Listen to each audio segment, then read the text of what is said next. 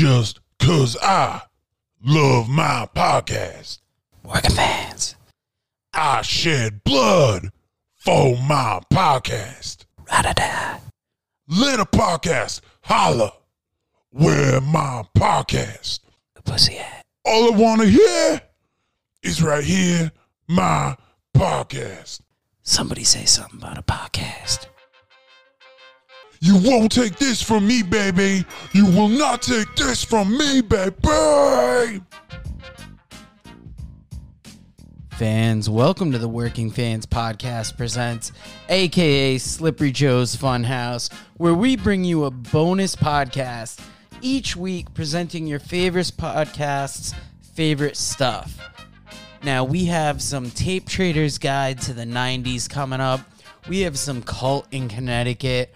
We'll be bringing you some Peter X Morosky and a variety of other things through year 2.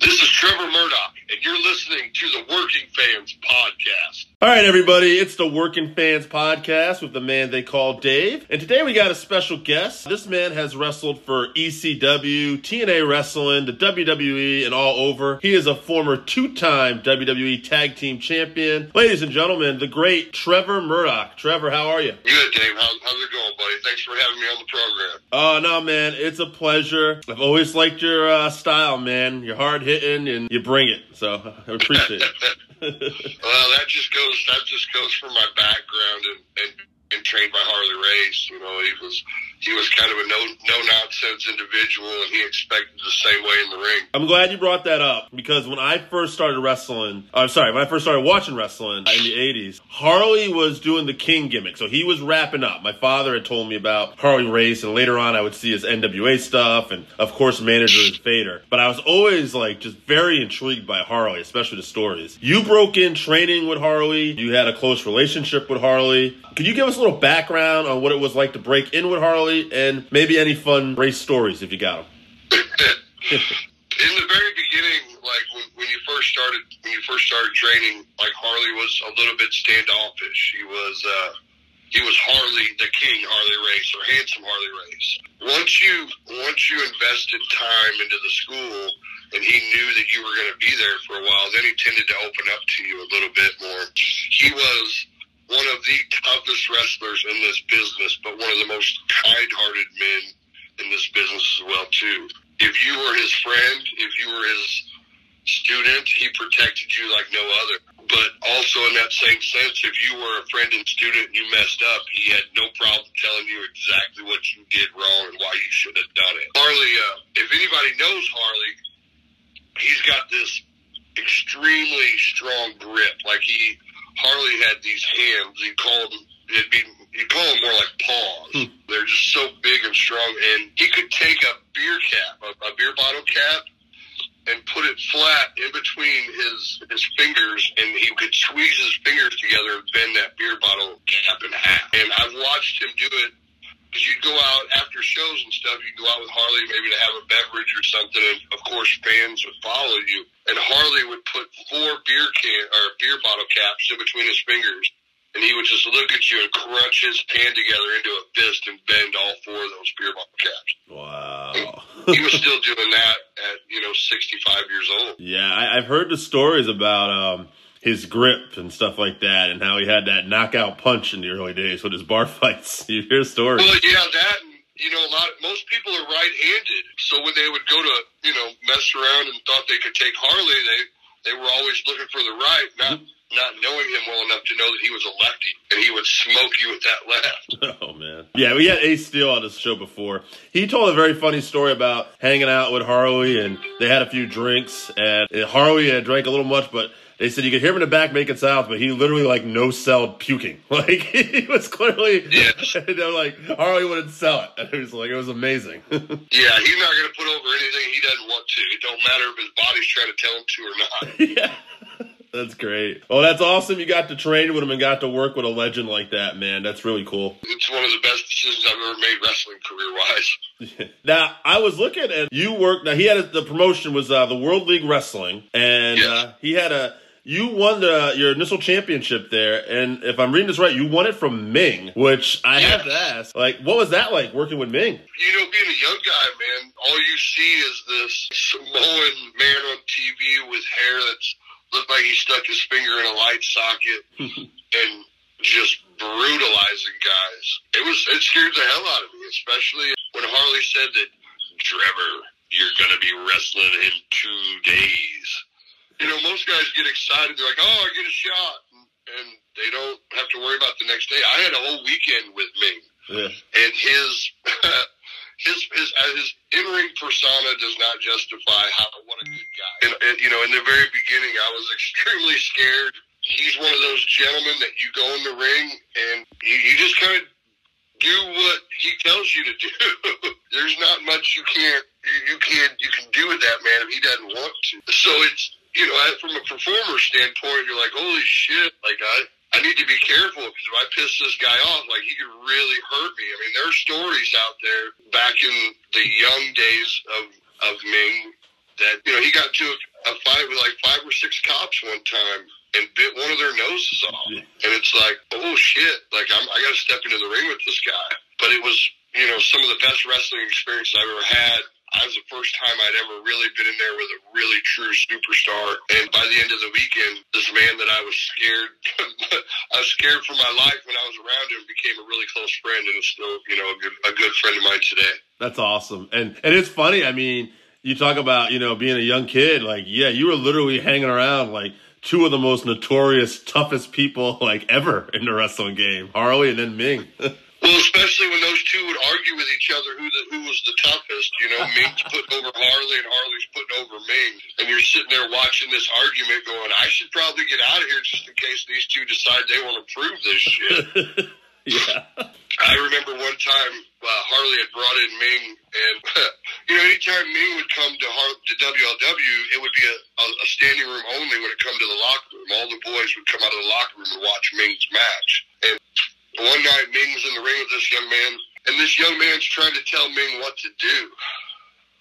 And that's his first mistake. Right. And about 5 minutes into the match, you're watching, and Ming breaks character, and you hear him, you know, pardon my language, you hear him yell, shut the fuck up! And he just slaps the shit out of this young man. I mean, just paw on jaw. I mean, just... And this old boy dropped to his knees. Mm. He was able to carry him for like the next 10 minutes, but then he got into the back. Ming's back there throwing chairs around. I mean, angry. Mm. And Harley comes back and he goes, Ming, what's the problem? What's the problem? This motherfucker tried to tell me what to do in the ring. Fuck this. I mean, just going off. And I had never seen Harley had to calm somebody down so much because of that. Because of that scenario, it just wasn't. You just don't do that with a man like that. You know what I mean? Oh yeah, yeah. You just don't do that. And then of course I'm wrestling him a couple, 3 weeks later, thinking, "Holy shit! Like this is okay. This is great." Yeah. Thank you to that guy. Yes, sir. Yeah. Now he's all mad at all of us. Now I got to be the next guy to get in the ring. And obviously, Ming didn't. He didn't take advantage of me. You know, he took care of me. What a wonderful individual. That's awesome. Now, you had a stay in ECW. You were part of the Dups. Tell people about that character. How would you describe that? You know, when I did stand up, it was in the TNA, the very early, very beginning of TNA, when they were still doing their weekly pay-per-views. Vince Russo was kind of running creative.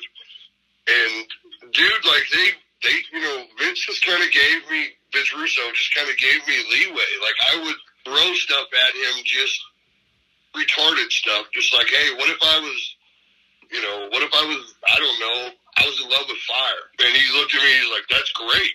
That's great. Like how do we you know, how are you gonna do that? And I was like, well, I'll just carry a lighter around. You know, I felt very free, especially because that was my real first TV experience.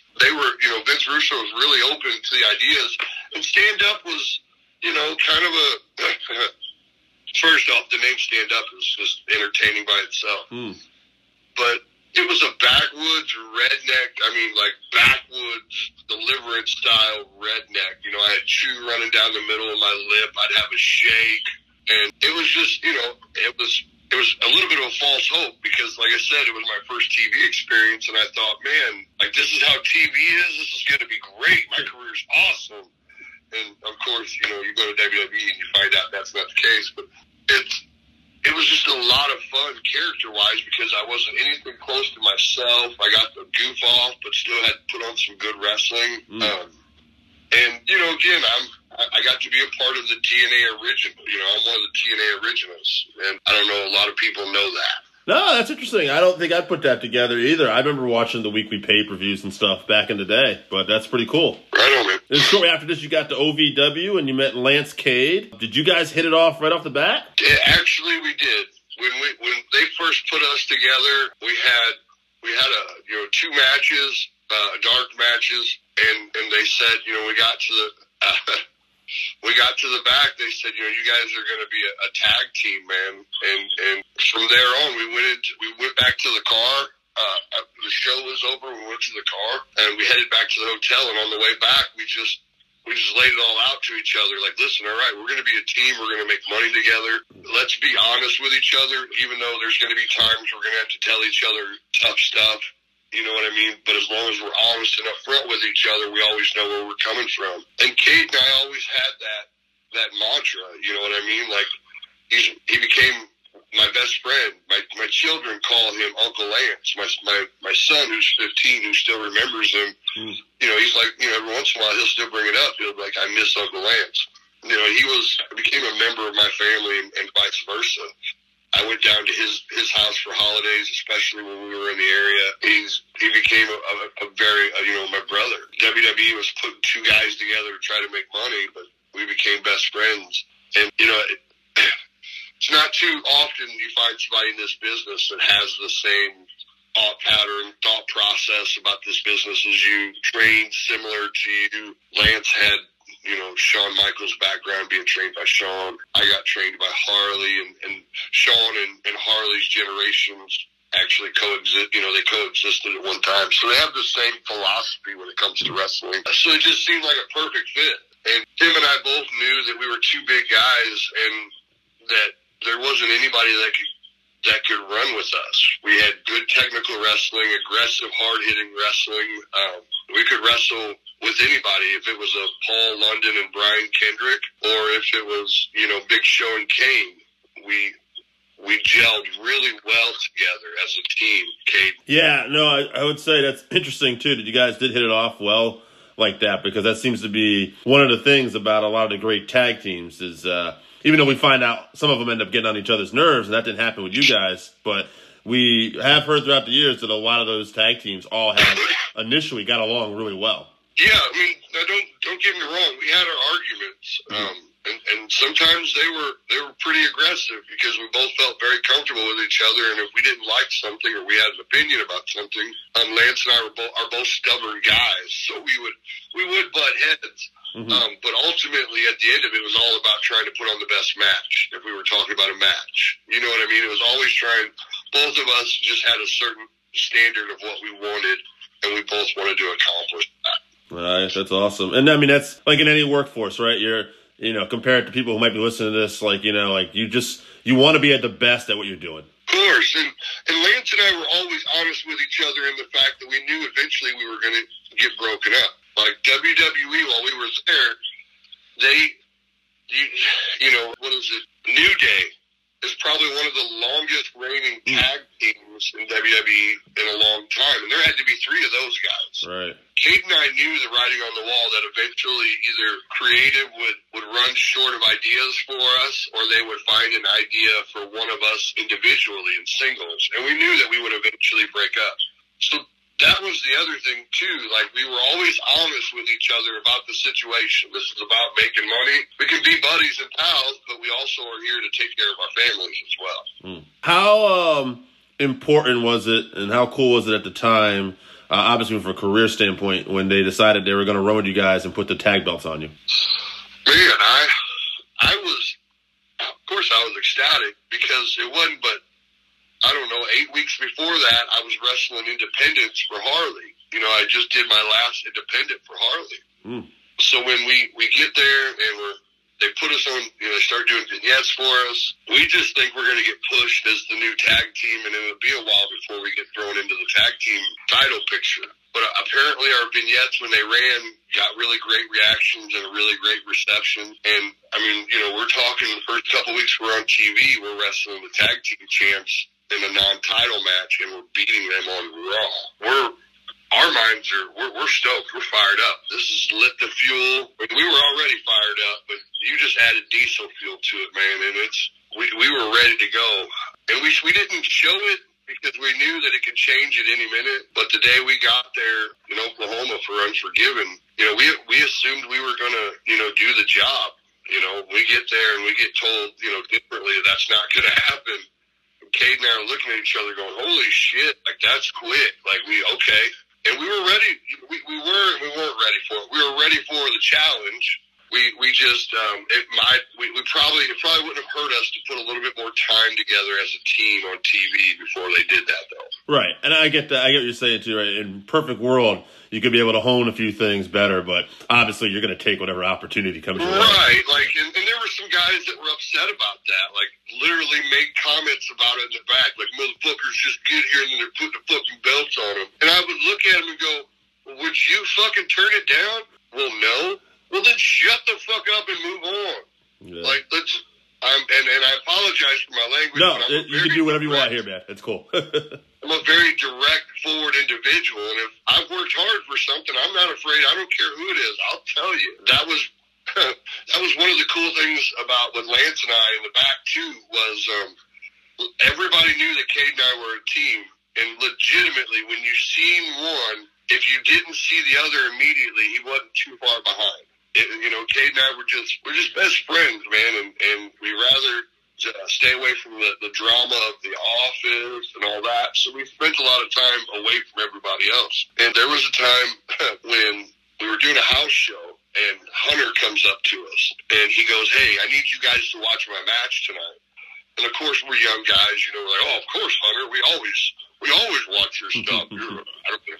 You're going to tell us, you know." He's like, quit kissing that. Come on, back off. Quit kissing my ass. And we go, okay. He goes, he explains the situation. At the time, Triple H and Road Dogg, Jesse James, and Badass Billy Gunn, they weren't getting along. They weren't friends at the time. They'd had a big kind of falling out with DX and all that. But Billy and Road Dogg were in the same town doing an autograph signing as we were doing a house show, and they had sent word to Hunter that when Hunter goes into the ring for the main event, they were going to jump in the ring and kick his ass. And none of the fans would have stopped it because they would have all assumed that it was part of the show. And so he's telling us this, and he goes, if you see those guys, like, come up to the rail and put one foot over that rail. You guys go out there, and you guys handle business. And basically what Hunter was telling us, that if those guys popped up into the ring to run out there and proceed to start kicking ass. And, of course, Cade and I, you know, said, of course, we'll watch, we'll do whatever. But when Hunter leaves, Cade and I are sitting there looking like, if those two show up, we've got to go out and fight fucking Road Dogg, Jesse James, and Badass Billy Gunn. Oh, my God. A part of us is excited because we're fans. The other part's like, man, this will be a shitty first meeting. Right. Right. Yeah, I didn't think of that. Hey, how you doing? I'm Trevor. I'm a big fan. You know? Oh, my gosh, Billy Gunn, you're awesome. You know? But we were prepared to do that, and then we both got back to the hotel after the show. We were talking about it, and we realized, like, what a big deal that was for Hunter to come up to us and go, hey, I need you to watch my back for a minute. And we took that, you know, that was a lot of pride for us. Yeah, I mean, that's amazing that, yeah, he chose you guys. He obviously saw something that he thought you guys were loyal soldiers and they're going to have their back and guys he could trust. So that's pretty awesome. And we would have did it too. Like, it would, like, we would have thrown whatever opinion, you know, we did what we had to do to make sure that we took care of, you know, H. Yeah. God, and I mean, I'm not a slight at anybody, too. I mean, everybody's a tough guy, but particularly Billy Gunn. God, I don't think I want to fight Billy. No, my partner, my 290-pound gorilla of a partner would have had to take Billy. Because I've met Billy, I've wrestled Billy. That guy's a machine, an amazing individual, but he's big and he's a machine. And I even told my partner, I was like, You know, if I can get away from Road Dogg, I'll come over and help, you know, but you're on your own on that one, buddy. Right. You know, Road Dogg's no joke either. He's a former Marine. Yeah. With one of the brothers to the Armstrong family, so I'm sure he knows how to handle himself. Yeah. So it would have been a tough night. Yeah. But hey, thankfully that didn't happen. It ended up being a cool story, but it didn't have to get that far, thankfully. Oh, yeah. No, Cade and I were yeah. You know, yeah. We were very happy that did not happen. Now, we didn't want to be a part of that, but of course, what are you going to do? You're gonna listen to the boss. Oh, yeah. Well, one other thing I wanted to ask you about with Cade, too. You guys did split up for a while, and then you got back together, and you won the tag belts again. How was it getting back together the second time? Was that pretty cool? Or was that, you were like, okay. Yeah, no, we would, you know, when they split us up, it's funny, man, like, they talk about, you know, with Cade and I, when they were split us up, they just split us up randomly out of nowhere. What happened was Cade and I were doing some more vignettes for some future shows, and we had a producer at the time. His name was Bruce Pritchard, yep. And Bruce was producing our vignettes. We had gotten to a conversation about John Cena. Apparently, Bruce is one of the guys that found John Cena. My tag partner had spent a lot of time with John Cena down in OVW before he became the John Cena. You know what I mean? Mm-hmm. So Lance knew him really well. And Bruce is trying to legitimately convince us that John Cena is a thug. Like, he's trying to, like, guys, like, I don't understand where's the disconnect. Like, that's who he is. And Lance, I didn't have a dog in the fight because I didn't know John. So Lance is talking, and he's like, John's not a thug. Like, you can't I've spent time with him down at OVW for over a year. I know this man. Like, you're not going to convince me that he's a thug. And Bruce got really hot about that and got really offended by that. And sure enough, we go into Raw the next day, and after the production meeting, Shawn Michaels tracks us down, and he goes, "What the fuck did you boys do?" And we're like, "What are you talking about?" And he goes, "Bruce Pritchard just went into that production meeting and just buried the shit out of you guys. More so, he buried you, Lance." He goes, I'm going to be honest, I don't know how long you guys are going to be a team." And we were like, "Are you shitting me?" Mm. And he goes, "No." He goes, "He went in there and buried the shit out of you guys." And it wasn't but a couple weeks later, we're just randomly not a team anymore. Like, Trevor Murdoch's coming out by himself, wrestling singles matches, going after the Intercontinental title. And we didn't understand it. We thought it was bullshit. So we just kept pushing for the office. Like, we kept pushing to Johnny, you know, put us together. We're a team. We're struggling in singles matches because creative doesn't know what to do with either one of us, and they sure as hell didn't know what to do with us on a singles level. And we had a big European tour coming up, and we said, "Johnny, just put us together on the European tour. We're going to be going 18. We're going to go 18 days. We're going to wrestle 16 of those 18 days. Put us on the tour. We'll wrestle your tag champs. Put them over, and let us go make some money." And Johnny goes, "Okay, that's no problem." We had a great European tour. The agents came back. Ricky Steamboat, Arn Anderson came back. Like, these guys are on point. They're wrestling great as a team. They get great reactions. You guys got to put them back together. And it was like WWE had no choice. They're like, well, we can either have two singles guys we're not doing anything with, we'll put these guys back as a team and do something with them in the tag team division. And you know, we were constantly fighting for that. And so once they put us back together, on TV, we're back to kicking ass again. And thankfully, we did enough that people kind of forgot that we just randomly broke up out of nowhere. Yeah, I had forgotten about it. That's awesome, man. That's a crazy story. It kind of reminds me, and I don't know Bruce. I don't. Like you said earlier, I don't have a dog in this fight, but it kind of reminds me of somebody who's trying to bullshit somebody for whatever reason, and then is embarrassed, and he's just getting more and more mad instead of accepting. Oh, hey, I was full of shit anyway. You know, just deal with it. Well, and it's, you know, Lance and I have been in the business for a long time at that point, and we respected, I mean, and I still do respect Bruce Pritchard and what he's done in the business and his advice. We just weren't willing to be treated like idiots. And Lance wasn't aggressive or rude or anything. He's like, you're trying to convince me of something that there's no way I know better. Like, I know, I I spent more time with him than you have, Bruce. You know, that's funny. That's awesome. That's a great story, man. So I would ask you that. You did so much time as tag wrestler, and I've seen you a lot in singles. Do you have a preference to singles or tags? And I of course, I liked tag team wrestling more than singles. For the simple fact is that when you're in a tag team, as a tag team wrestler, you have a second when you tag out to step out of the match and see what's going on within the match. Mm. And you can, in my opinion, I come up with more creative stuff when I'm able to take a minute to think about what's going on in the ring and add it. You know what I mean? Like, whereas in a singles wrestler, you have no time. Like, you have to think on the fly. You have to think while you're getting your ass kicked. It's difficult.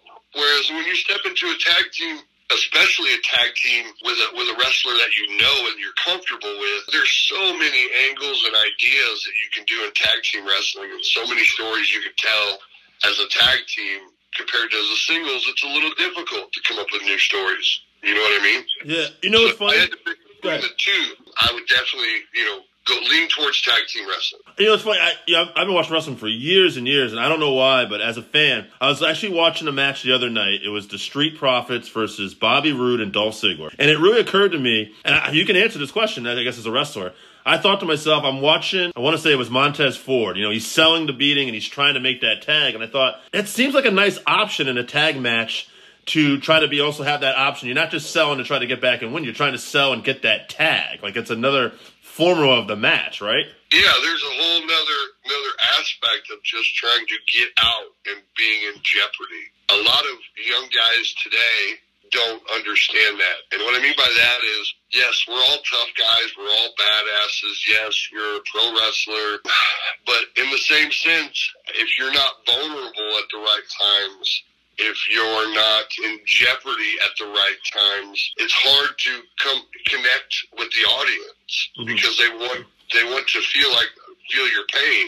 A lot of young wrestlers today don't understand that you have to sell and put yourself in jeopardy, and they want to be, you know, a lot of young wrestlers just want to be tough and strong and big, and I don't want to look weak. And that's not the case. They're almost missing out on almost half the story when they start thinking like that. Yes, we're big, tough wrestlers, but if we're not in jeopardy, if we're not hurt, what's the fans, you know, what can the fans get behind? Yeah, that's very interesting. I always tell people, like, for me as a lifelong fan and, like, just studying what I can of it, I find it so interesting because to me, on one hand, you guys are awesome. Like, most of you guys are legit tough guys that you don't get the respect you deserve for that, in my opinion. Like, I'm a huge MMA fan, too, but I don't think MMA fans give the respect to pro wrestlers, despite the fact Brock Lesnar came in and won the UFC Heavyweight Championship. Like, there's a lot of legit tough guys. But on the other hand, too, you're also some of the best, like, method actors. Like, some of the best top wrestlers. You have to literally be that character. You have to be, like, the equivalent of Heath Ledger as a Joker. You have to live that character to where, like, you know, and that's a fine line. You see, with certain wrestlers, that could be really hard, I imagine. It is, and it also it's a lot of fun too, because like with me, I can run that fine line, and I can make. I think what I do very well as a wrestler is I make people question whether or not what's going on in the ring is real or not. Mm. That's especially with all of my with me wrestling for the NWA and what I've done in the NWA, I've been able to connect with the people to a point where they know it's wrestling, but they're not sure if I'm really fucking this guy up or I'm angry or I'm mad. I feel like I do a really good job of running in that realm of believability and what's real and what's not. Like, I think I'm able to make people question. And if you're able to do that, if you're able to get people to question what you're doing in the ring is real or not, that's very powerful because people are now invested in what's going on because they think they're watching somebody truly get fucked up. Now, I will even give an example to our audience from a personal experience. I was watching, before the pandemic, the beginning of this year, a pay-per-view. It was January, it was a TV title tournament, and we had some people that were wrestling fans and a few non-fans that were with us. And the match you had with Danny Morph, where you guys started lighting each other up with chops. I remember one guy goes, "Are these guys really pissed off at each other? Do they hate each other?" And I'm like, these guys are very passionate about their craft, and I love that response. You know, that's awesome. It was, well, and Danny Morph, I've never had, you know, there's not too many people that I remember hitting me, mm-hmm. and I will always remember Danny Morph in that exchange. Like, him and I were both, you know, you get to a point in the ring and you get into a position where you kind of want to, you know, stand your ground. Right. And that's what him and I were doing in there. We were like, hey, all right, I'm the big dog here, you know, and he's like, well, I'm a big dog too, you know, and it's just a competition of will. Well, it made for a great match, man. Before we get to NWA Power, just one other quick thing. 2018, you had retired. Why did you decide to retire at that particular time? Harley was very, you know, I was helping take care of Harley, and he wasn't doing very well health-wise.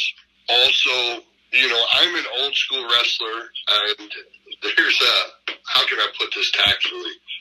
I felt like a round peg in a square world. Mm. I really started kind of getting the feeling that there wasn't a place for me in the business. And with Harley ended up passing away, I just felt like that was my time to kind of just step away. Like, I started with Harley. I wrestled for a couple of years before I met Harley, but I was horrible. I was the shits. But I was one of his first students at his school, and it felt like that was, you know, I'm one of the first students at Harley Race's Wrestling Academy, and now almost 17 years later, I'm now at his funeral. And it just felt like maybe it was time. You know what I mean? It was time for me to walk away, and, you know, I did more than most fat guys from a small-town Missouri had ever done, and I felt like, man, maybe it was just time. And when we got to the funeral, you know, I had already kind of conceded to the fact that I was going to be done. A representative from the NWA and the NWA World Heavyweight Champion Nick Aldis came to the funeral to represent NWA, which was amazing, and I was so thankful. And after the funeral, I was talking to Dave Lagana and Nick Aldis, and they'd asked me what I was doing, and I just expressed to them, you know, that I was on my way out, that I was done. And they just kept telling me, like, why? Like, why are you done? And then I gave them all my reasons, and they basically told me that I was full of shit, and they said, we're starting NWA Power. Why don't you come down to Georgia? Just come, you know, Dave Lagana's telling me, just come down for one show. He goes, you know, you won't even have a match booked. Come and be an agent and help us with other matches. You know what I mean? Mm. And just use your experience to try to help elevate, you know, some young guys. And I said, all right, you know, just don't expect much, guys. You know what I mean? Please. And I only planned on going to NWA Power for one show. I get there, I fly in, I get to the hotel, and I get to the arena, and the first thing they asked me is, do you have your gear with you? And I'm a wrestler. I always bring my gear. Like, I don't know, it's just always, you know, when you go to a wrestling show, I've always just brought my gear. And I sure enough told them, I said, yeah, I have my gear. And they said, you got a match tonight with Ricky Starks. And they walked away. Wow. And I was like, well, all right, cool. All right, let's get her done.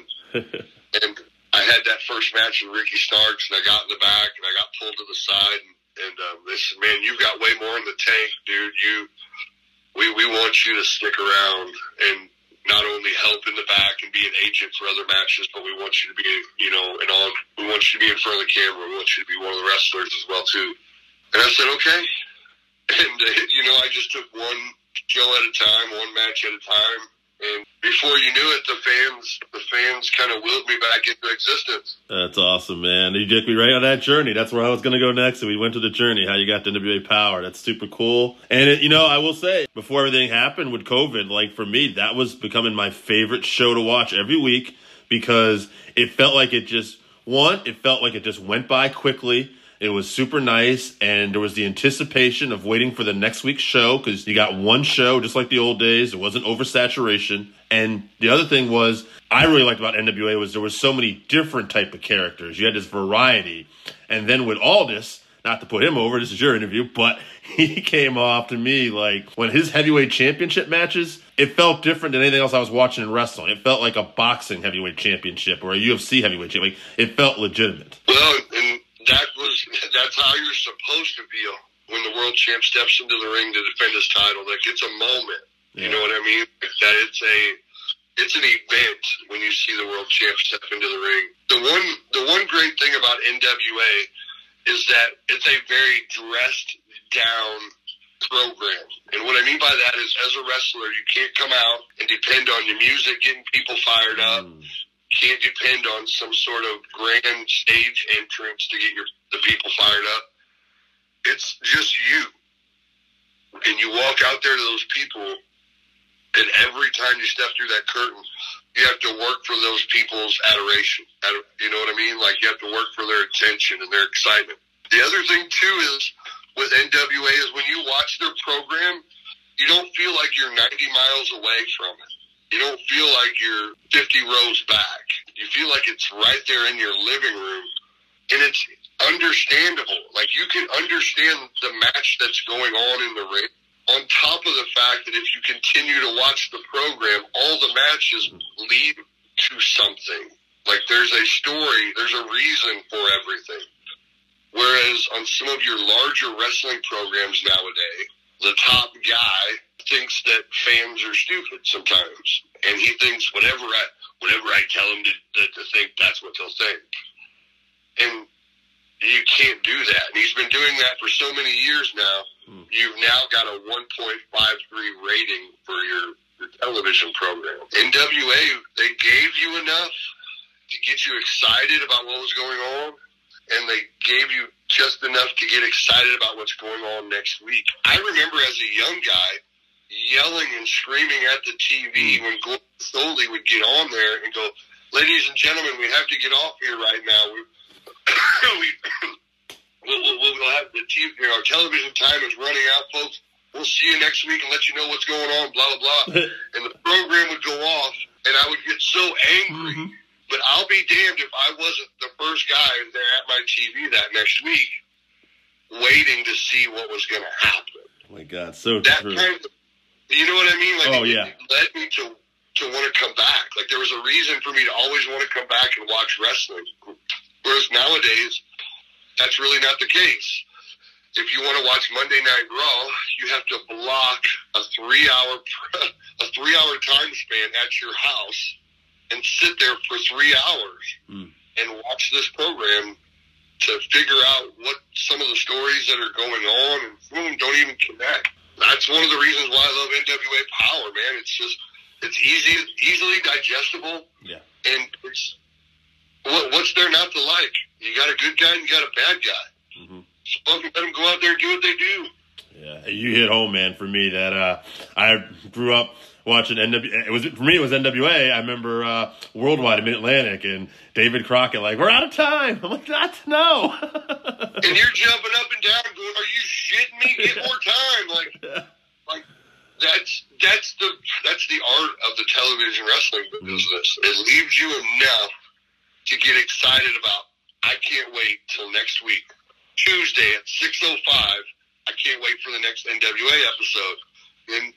And we always gave just enough little bit of tidbits to let you know what was going to be on that episode for you to get fired up. NWA Power, that before the pandemic, my career was probably on some of the best times of my career. Because everything I did was real. Everything I did was me. I remember having a conversation with Dave Lagana before I went out and had my first match with Ricky Starks. And I said, "Dave, what are you guys looking for?" He goes, "What do you mean?" I said, what you know, is there anything you're interested, you know, you want me to do out there? Is there something you guys are particularly looking for?" He goes, "No, Trevor, we brought you here. We're looking for you. Go do you." And that was very liberating for me, because a lot of other television companies, they want to micromanage everything, and they want to micromanage the match, and they're, you know, you can't do certain things or certain spots because then this person will get angry and upset because they think that's part of their stuff. You can't make certain arm gestures because it'll be like this person's arm gestures. There was none of that. It was, go out there and get fucking over, Trevor. And I was like, "Oh, okay, all right, man. Let's go do it. Let's go get her done." So one of the last things I want to ask you, how difficult was it after all these years now performing in front of like no crowds in the studio? Oh, that sucked. But I mean, that it's It's a tough deal, man, to be honest with you. And we want to put on a wrestling program, and we want people to see what we're doing. But in the same sense, man, it is so hard not being able to hear those people's reactions, to not feed off of the people. Like you were talking about with pro wrestling, it's an art. Well, part of that art, the way to create that art is to have an audience react. And for me, I was trained a little bit more old school to the fact that I don't have to plan out a lot of things in the back. When I step into the ring, I let things happen organically. And when you don't have that crowd out there to play off of, to listen to see what they're feeling, it's hard to create that magic in the ring, that emotional connection to the people in the ring.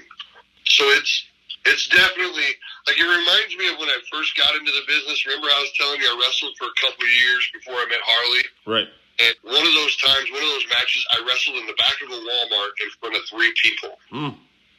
And I thought that was going to be difficult. And it really was difficult, but it's nothing like being on a national stage, especially going for a world title, yeah.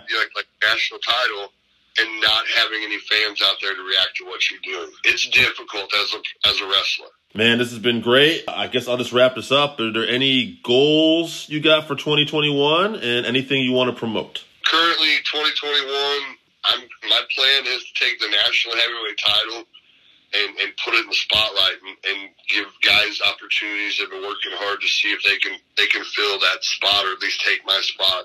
And certainly 2022, I plan on going after the world heavyweight title. That's awesome. That's my plan. That is awesome. I hope to see that. You and Aldis would have great chemistry together, I think. I think you'd beat the shit out of each other. A lot of people are wanting that match. I just want to make sure that when we do have that match, the most people see it, and Nick and I get paid the most for it. So. Damn right. And if you guys want to contact me, I'm on Instagram, Twitter, @TheRealTMurdoch. And, of course, I'm on Facebook, just Trevor Murdoch. There's not too many people out there trying to be me, so I'm not hard to find. That's awesome, man. Thank you so much. Thank you, Trevor. Thank you so much for this. Man, you were a great storyteller. All right, so that wraps us up for this week. Thank you again for listening to the Working Fans Podcast. So as always, you can find us on Twitter @FansWorking. Our Facebook page is Working Fans Wrestling Pod. We have email where you can reach out to us and let us know what you think also. That's WorkingFansWrestlingPod @gmail.com. Follow us on Instagram, WorkingFansWrestling_pod. And then as always, please continue to listen to us on Anchor.fm, Google Podcasts, Spotify, Breaker, Overcast, Pocket Casts, Radio Public, all your major platforms. If you're following us on Apple Podcasts, which we are also on now, and YouTube, please make sure you subscribe and give us a 5-star rating. It helps us bring you these podcasts where we get to talk to you and talk with you every week.